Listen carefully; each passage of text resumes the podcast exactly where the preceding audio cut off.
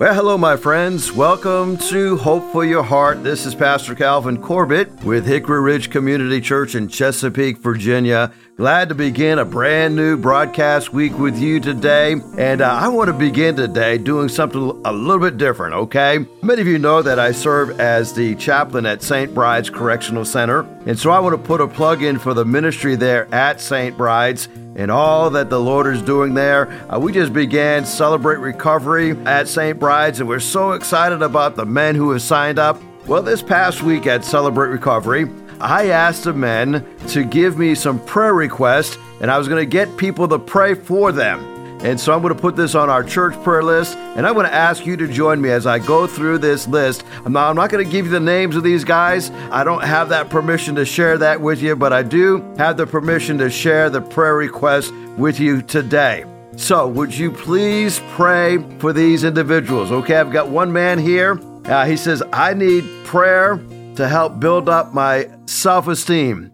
He says, I'm having a lot of difficult times, a lot of uh, battling with depression. And so we're going to pray for this young man today. And then another young man uh, sent in a, a prayer request, and he says, Help me to have a mind that is renewed, a mind like Jesus, and then pray for my family, pray for their health, pray for their safety, pray that I won't be so filled with worry and anxiety. So we're going to pray for him as well. And then we've got another prayer request. And uh, this individual says, My son has gotten into a lot of trouble. I want to ask that you pray for him so that he'll get back on track and that I can help him when I get home, that I can help him to uh, be guiding his life to be a follower of Jesus Christ. So we're going to pray for that as well. And then we have another man from St. Bride's asked us if we would pray uh, for him to overcome his addiction. And he says, God bless you. Thank you for praying for me.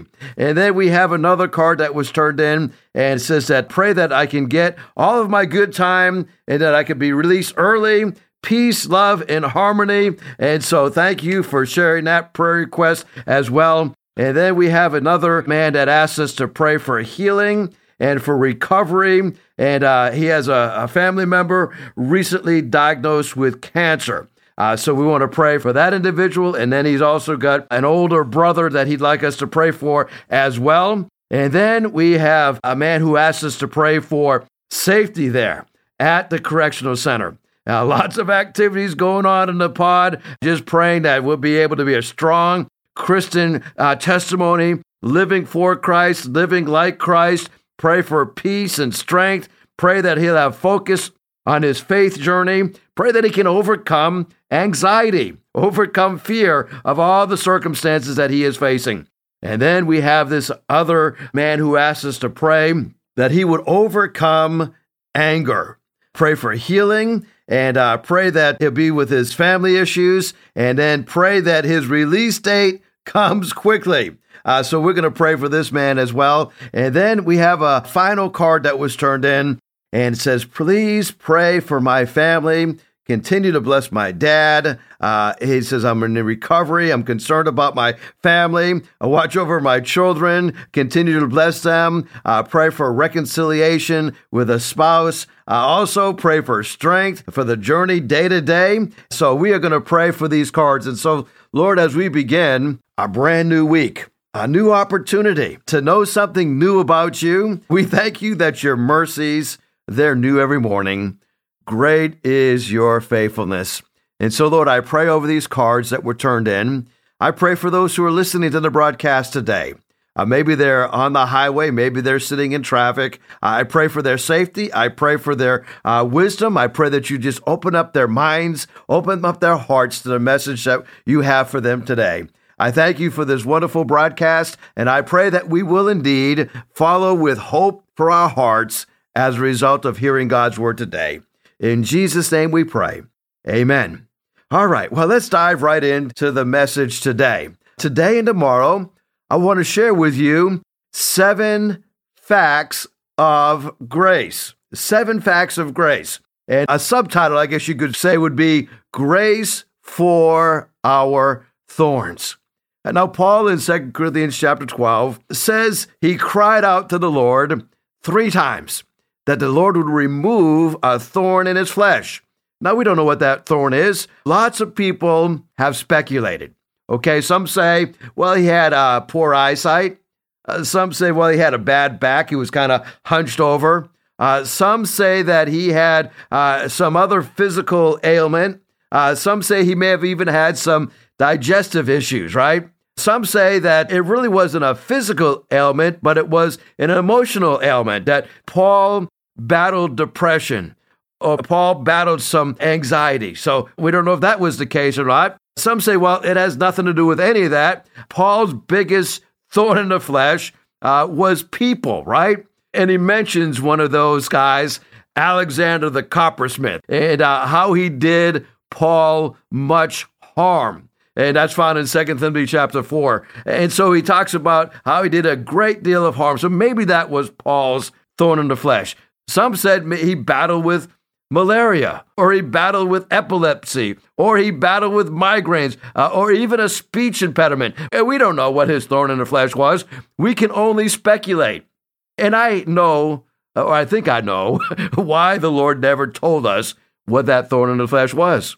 Because I think we'd be looking at our lives and said, well, uh, Paul had a thorn in the flesh, but it wasn't bad as my thorn in the flesh. Uh, we'd have a hard time identifying with that grace that Paul talks about. And I love how Paul puts this. He says, you know, God has given me such wonderful revelations. Now, if you're listening to this broadcast, I want you to know God has given you wonderful revelations. And so, to keep us from becoming prideful, Paul says, I was given a thorn in my flesh. And look what he calls it. He calls it a messenger from Satan to torment me and to keep me from being proud. What do you think about that? Whatever the Lord needs to do to keep us from being prideful is highly recommended. As a matter of fact, uh, next week I'll be doing a two part series on how to defeat pride in our lives, how to walk in humility. But for today, I want to look at this subject of the facts of grace. John Stott was a great preacher of yesteryear, and he was preaching in the University of Sydney in Australia and he was basically doing a, a campaign, an evangelistic campaign, kind of like a revival service there at the University of Sydney. And he got toward the end of that week of services, and all of a sudden he lost his voice right before the very last message. Well, a group of students, he says, gathered around him, and they asked if they could pray over him, and they prayed as they would pray over Paul, that this thorn in the flesh might be taken from John Stott so that he could get his message delivered.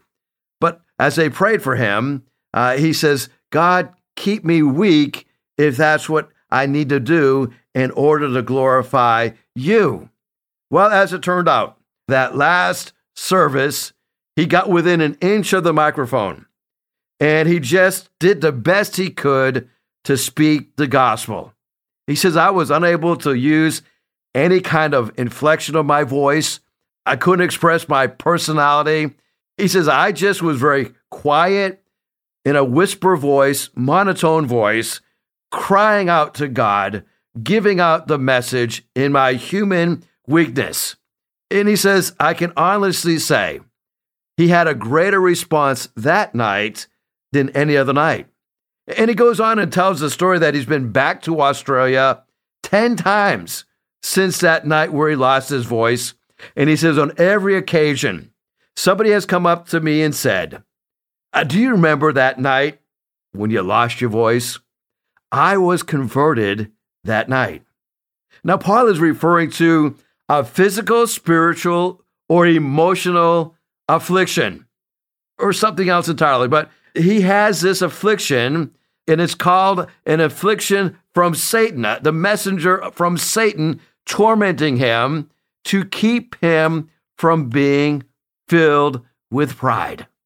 So I want you to know that God's grace is sufficient for whatever thorn you have right now. In Zechariah chapter 12, verse number 10, it says that I will pour out on the house of David and the inhabitants of Jerusalem a spirit of grace and supplication. Now, that spirit of grace is talking about the Holy Spirit.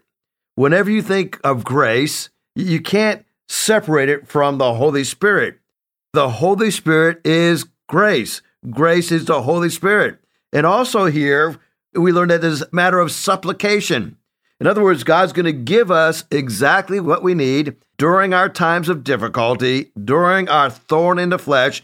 It is the grace of God and what goes along with that grace that gives us the power to endure. So let's look at the reality of what this grace is all about. The first thing that we've got to drive home, one out of seven, is this grace is a free gift. Now we're going to use a verse that you're very familiar with, right? Ephesians 2, verse number 8. For by grace you have been saved. Uh, some say that that's an ongoing process. For by grace you will continue to be saved. Uh, you're in the process of continually being saved. It's a continuous outpouring of God's grace that brings about salvation. So I guess we could say, on one hand, salvation is a decision at a moment in time, but salvation is also an ongoing process. We grow in grace, we grow in our salvation, we become more like Christ. And so, this grace that is given to us, we're saved by grace through faith, and that not of your own doing, it is the gift of God, not as a result of works so that no one can boast. Now, isn't it amazing that God gives us this grace through faith so that nobody can boast? It's the same grace that Paul is talking about, that grace that was given to him to endure that thorn in the flesh. I see a direct correlation between God's saving grace and the same grace that can also be ministering to us as we are being tormented by a messenger of Satan. But we must always remember grace is a free gift. Now, maybe to help us even understand this more deeply, we're going to do a contrast, okay? Romans chapter 5, verse 15, that's exactly what Paul does. Paul says there is a great difference between Adam's sin and God's gracious gift.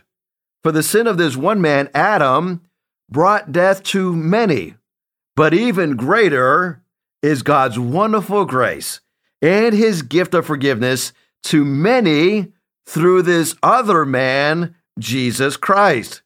Paul is contrasting what Adam did in his sin and what Christ did in his glorious gift. Now, Adam brought death to us. Now, sometimes we look at the story of Adam and Eve, we say, well, if I was in Adam's situation, I would have not succumbed to that temptation? Well, first of all, that's a lie because an Adam is all of us. And if you don't believe it, just try to go a day without sinning. just try, see how long you can make it without sinning. Now, if you're honest, we sin much more than we probably would like to admit. It seems like it's an ongoing battle because we do have two natures with us. We have the Adamic nature, the, the nature of Adam, which brought death, and in him is all of us. But then when you are born again, we see what God's gracious gift has done to us. You see, Adam's gift brought death. God's gift has given us forgiveness. God's gift has given us everlasting life. Adam's gift caused creation to be cursed. That sin nature, although creation never had a choice about it, they were under the curse because of the sin of Adam and Eve. You see, Adam's gift versus God's gift. Adam's gift brought death. God's gift brings life everlasting. Adam's gift brought enslavement to sin. God's gift, through his son Jesus Christ, sets us free from sin. You see, throughout your life, uh, you've probably received a lot of gifts that were free. Now, some gifts are really more life changing than others. For example, I, I have a pen on this desk, and if I were to give you this pen, and say, Here is a gift. I want you to have this pen. Uh, and you might say, Well, well, that's nice. I really appreciate that. Then on the side of the pen, it says, This pen was stolen from Hickory Ridge Community Church, right? I say, What kind of gift is that, right? Well, uh, forget about that, right?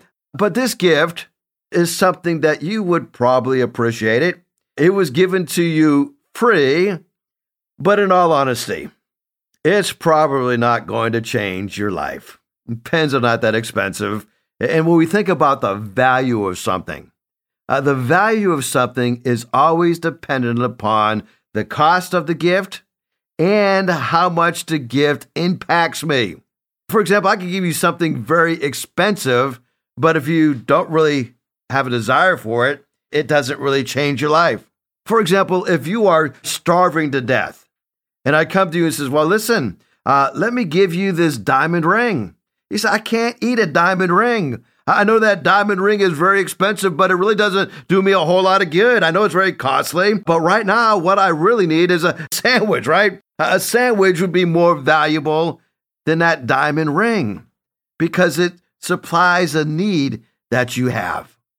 I want you to know this free gift that God gives through his son Jesus Christ is a costly gift, but it's also a very valuable gift because it is a gift that is indispensable. It's a gift that nobody else can give you. It is the only gift that you can receive that is not only free, but is also life changing and changing you for all of eternity. Grace is a free gift. We were talking about this last night in my small group, and I gave them a good definition of grace that I've heard repeated probably hundreds of times. Spelling out the word grace G R A C E, God's riches at Christ's expense. In other words, this is a very costly gift, but it was given to us as a free gift. For by grace you have been saved through faith and that not of yourselves. It is a gift from God. And so we've learned, first of all, that grace is a free gift. Number two, grace is received by faith. It says through faith. This is not your own doing, it is a gift of God, not as a result of works, so that no one can boast. Now, God knows, and I think all of us know, how prone we are to boast. But even the faith to receive the grace of God, even that faith was a gift given to us. You maybe remember the old ad from the United States Marines, and it's got a picture of a sword, and beneath it are the words for the Marines earned, never given. Now, if you want to become a Marine, you know, be prepared to earn that name through sacrifice, through hardship, through training. If you get it, you deserve it. But if you want to become a Christian, you must have the exact opposite attitude. For the message of the gospel is given, never earned. You cannot save your own soul, and God will not save anyone who tries to earn their salvation but he saves those who will humbly receive it as a free gift through faith in Jesus Christ. You see, if you get it, you absolutely didn't deserve it. And even the faith to believe it that you can receive it is a gift that is given to you. Let's look at that verse a little more closely. Ephesians 2 8 9, for by grace you are saved through faith. And then the next phrase says, it is not your own thing. So that's referring not only to the grace that is a gift, but also the faith that is a gift. It's a gift of God, not of works. You see, some people wrongly think that faith is the ticket that gets me into heaven. I get grace of God, but I got to cash that ticket in. And faith is that ticket that triggers the grace of God. I don't want to take this point too far, but I want you to know that we are not able to trigger that faith. It's a gift that is given to us by God Himself. All we simply do is receive that gift. And I know this may be a small point, but I think it's a major point because some people wrongly think, well, I had the faith to believe. And then they will think, well, if I lose that faith, then I've lost my salvation. But the faith that God gives us is forsaking all, I trust Him. It's an emptying of myself. It's not earning anything. It's realizing I have nothing to offer. I can't even believe of my own will. And so, Lord, would you give me the faith to believe that I can receive the grace of God? So we've learned a whole lot about God's grace, haven't we? We've learned that it is a free gift, not of works, lest any man should boast. We've learned that even the faith to receive grace is given to us. Number three, grace is fueled by trust and obedience. We're going to look at the book of Proverbs, chapter 1, verses 8 through 10. Now, here we see that uh, Solomon is writing, and he said, Now listen to my son. Listen to your father's instructions. Don't forsake your mother's teaching. And then he uses a phrase that I don't think we find anywhere else in Scripture. It says, They are a garland to grace your head and a chain to adore your neck. My son, if sinful men entice you. There's do not give in to them. If somebody's tempting you, don't give into it. So we're learning that grace is fueled by trust and obedience. The more I trust and obey the grace of God, the more I'm able to not give in to sin. Now, when we think about this, right, it seems like there's a whole different variety of types of sins that we can uh, uh, give into. You think about your favorite food. Maybe it's steak or or maybe it's ice cream. I love pepperoni pizza, okay? Uh, or maybe it's apple pie, right? Now, God could have just made fuel. He could have just said, I'm going to sustain you with the same kind of food. Everybody's going to have the same thing. We're going to eat one, we're going to eat biscuits, right? Uh, but instead, he gives us a, a vast and a wonderful array of food. So, food is a central experience of God's goodness. Uh, now, the world is, is bringing things to us that appear to be very delicious. And it seems like there's a superabundance of the different types of food that we can eat. We all know that some food is not good for us, and some food is good for us. So God goes over the top giving us a variety of good food that we can eat. He goes over the top, giving us a variety of grace, grace for the moment. But how do we keep getting that grace? By trusting Him, by obeying Him. That's where we learn that His grace is sufficient. As a matter of fact, we are told that we should be growing in grace.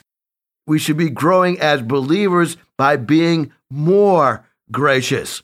Well, I'm going to stop right there for today. I hope that you'll join me tomorrow as we get through the rest of these seven points talking about grace for your thorns. Now, if I can pray for you, it would be my highest honor to bring you before God's throne of grace. I believe in the power of prayer. As a matter of fact, if you were to ask me, what are the most important components of the Christian faith? Right near the top, I'd say prayer. Praying and seeking God's face. You know, we're told to pray without ceasing. We're told to pray believing, whatever you ask in prayer, believing it will be done.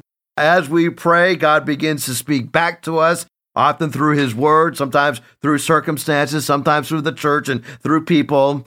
But God loves to communicate with us, and uh, we communicate to Him through prayer. So if I can pray for you, uh, would you shoot me a text message? Say, hey, would you pray? I've got to make this decision. Just shoot me a text message, and I won't share your name if you don't want me to share your name, but I will pray for you, okay? 252 267 2365. 252 267 2365. As we pray, we trust God and we believe that He will answer our prayers. Now, why is it that we struggle so much to pray? Well, one of the reasons is because we really think that we are self sufficient, right? I mean, if it's to be, it's going to be because of me, right? Uh, and so we are pre programmed, and our world programs us this way uh, that we must take initiative. Now, I'm not talking about being irresponsible. Uh, we're to be responsible, there's no doubt about that. But Sometimes in life, there are things beyond our ability to control. And so we pray, believing God will answer that prayer. We pray, trusting God, and knowing that the prayers that are most effective here on this earth begin up in heaven That's why Jesus said, Our Father, which art in heaven, hallowed be thy name. Well, thank you so much for listening today. I'm excited to have you as part of our broadcast audience. My number again, one more time 252 267 2365. Well, God bless you. Join me tomorrow for part two of Grace for Your Thorns. If you'd like to hear this broadcast again, you can have a free download at buzzsprout.com backslash 1890557, or you can listen on Amazon, Spotify, Google Podcast, and Apple Podcast. Hickory Ridge Community Church is located at 3320 Battlefield Boulevard South in Chesapeake, Virginia. Sunday service times are 9 a.m. and 10:30 a.m. We'd love for you to join us. For more information, go to hrcc7.org. And remember, no matter what you're going through, in Jesus Christ there is always hope for your heart.